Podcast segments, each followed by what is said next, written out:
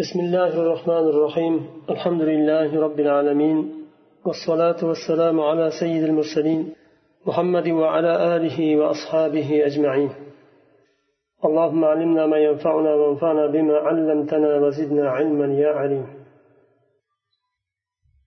مكة فتح حقدا بقول حديبية sulhida rasululloh sollallohu alayhi vasallam bilan makka mushriklarini o'rtasida sulh tuziladi. Bir necha yilda yilga bir biriga qarshi urush ochmaslik ittifoq qilinadi. Huzoa qabilasi rasululloh sollallohu alayhi vasallam tarafga o'tadi. Banu bakr qabilasi quraysh tarafga o'tadi. Oradan bir qancha oy o'tgandan keyin o'n sakkiz o'n to'qqiz oy o'tgandan keyin banu bakr qabilasi huzoa qabilasiga hamla qiladi kechasida.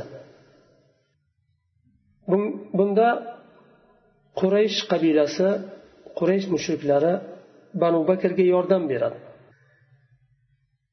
Undan keyin amr ibn salim huzaa qabilasidan madinaga kelib rasululloh sollallohu alayhi vasallamdan yordam so'raganida rasululloh sollallohu alayhi vasallam nusirta ya amr ibn salim deydilar. Yordam berildiz ya'ni yordam berishlarini u kishiga ta'kidlab aytdilar va sahobalarni jangga hozirlanishlikka buyurdilar. Lekin makka tarafga qarab chiqayotganini aytmadilar. Abu bakr siddiq roziyallohu anhu rasululloh sollallohu alayhi vasallamni uylariga kirganlarida oysha onamiz roziyallohu anha bug'doyni erayotganini ko'rdilar. Aytdilar nima uchun bu taomni tayyorlayapsiz? U kishi bug'doydan bir taom tayyorlayotgandilar. U taom faqatgina safarlarda tayyorlanardi uzoq turadi buzilmaydi o'zgarmaydi. Shuning uchun bug'doydan bir taom tayyorlanardi ko'proq shu safarga olinadi. Rasululloh sallallohu alayhi vasallam abu bakr roziyallohu anhu oysha onamizdan so'radilar bu taomni nima uchun tayyorlayapsan? Oysha onamiz aytmadilar sukut saqladilar. Rasululloh sollallohu alayhi vasallam g'azotga chiqyaptilarmi deb so'radilar sukut saqladilar. Balkim rum tarafga harakat qilayotgandirlar. Ya'ni qo'shin tortmoqchi bo'layotgandirlar deb so'raganlarida ham oysha onamiz roziyallohu anhu sukut saqladilar gapirmadilar. Najd tarafga chiqadilarmi deb so'radilar unda ham sukut saqladilar. Quraysh tarafga chiqadilarmi deb so'radilar unda ham sukut saqladilar javob bermadilar. Shunda rasululloh alayhi vasallam kiradilar va abu bakr roziyallohu anhu yo rasululloh biror joyga chiqasizmi? Qasd qildimi biror joyga chiqishni? deganlarida ha deydilar. Rum tarafga chiqsangiz kerak har holda so'rasalar yo'q deydilar. Najdgami chiqasiz? Najd tarafgami chiqasiz deganlarida ham yo'q deydilar. Qurayshga chiqasizmi? Quraysh tarafgami deganda ha deydilar. Shunda abu bakr roziyallohu anhu aytadilar bizni o'rtamizda ittifoq boru sulh tuzilgan. Ya rasululloh hali muddati tugamadi deganda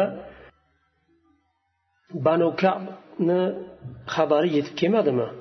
Ya'ni banu kab huzoa qabilasiga hamla qildi. Xabarini eshitmadizmi dedilar. Shunda abu bakr roziyallohu anhu tushunadi. Demak rasululloh alayhi makka mushriklariga qarshi jangga hozirlanyaptilar va o'zini u kishi jangga hozirlik ko'radi va hozirlaydi. Bu qo'shin bilan muhojirlarni va ansorlarni hammasi chiqadi. Makka tarafga qarab. Va makkani fath qilishadi. Bu yerda asos nimani e, makkani fathi mavzu qilib berilmadi uchun qisqa qilindi. Asos abu bakr roziyallohu anhuni hayotlari bo'lgani uchun bu yerda qisqa qilindi. Hunayn g'azotida ham musulmonlar og'ir bir darslarni ibratli darslarni boshlaridan o'tkazadi. Hunayn g'azotini avvalida musulmonlar mag'lubiyatga uchraydi. Alloh taolo qur'onda uni sababini keltirdi. Hunayn g'azotini mag'lubiyati sahobalar sonini mujohidlarning sonini ko'pligiga suyanib qolishadi. Shuning uchun jangni avvalida musulmonlar mag'lubiyatga uchraydi. Imom tobariy aytadilar hunayn g'azotida jangni avvalida mag'lubiyatga uchraganlarida har tarafga tarqalib boshlaydi. Buni ko'rgan rasululloh sollallohu alayhi vasallam ayna ayyuhannas halummu ilayya qayerga ketyapsizlar ey insonlar qayerga ketyapsizlar? Kelinglar kelinglar deb rasululloh ularni chaqirib boshlaydilar. Men ollohni rasuliman. Men muhammad ibn abdullohman qayerga ketyapsizlar? Kelinglar deb chaqirib boshlaydilar. Odamlar sahobalar o'zi bilan o'zi bo'lib qoladi. Jangni avvalida shunday bir holga uchraydi ular. Ey ansorlar ey muhojirlar deb rasululloh sollallohu alayhi vasallam qayta qayta ularni chaqirib boshlaydilar. Undan keyin abbos roziyallohu anhuga buyuradilar. Chaqiring ey abbos deb. U kishini tovushlari baland bo'ladi uchun abbosga buyuradilar. Va abbos roziyallohu anhu chaqiradi sahobalarni. Ey ansorlar ey muhojirlar qayerga ketyapsizlar? Rasululloh bu yerda shunday holda rasululloh sollallohu alayhi vasallamni yonlarida sahobalardan sanoqlilari qoladi.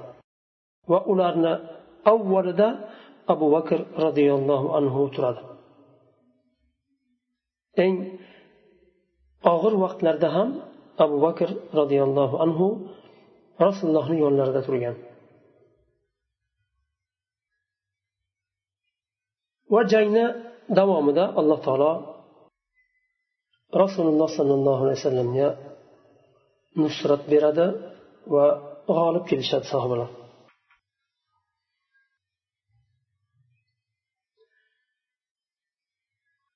Abu qotada roziyallohu anhu aytadilar hunayn g'azotida bir musulmon bir mushrik bilan urushayotganda orqasidan boshqa bir mushrik bu e, nimani sahobani o'ldirishga keladi.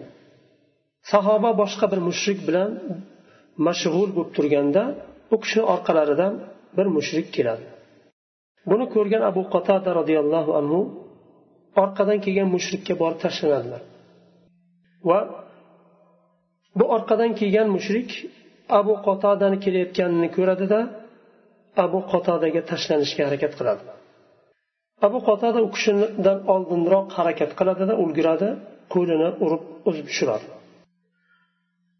Qo'li uzilgan mushrik abu qotodaga tashlanadida quchoqlab mahkam qisib oladi bo'g'ib qisadi hatto abu qotada roziyallohu anhu aytadilar men qo'rqib boshladim ya'ni qattiq qisganidan o'ldirib qo'yishi ham mumkin degan xayol ham kelgan u kishiga.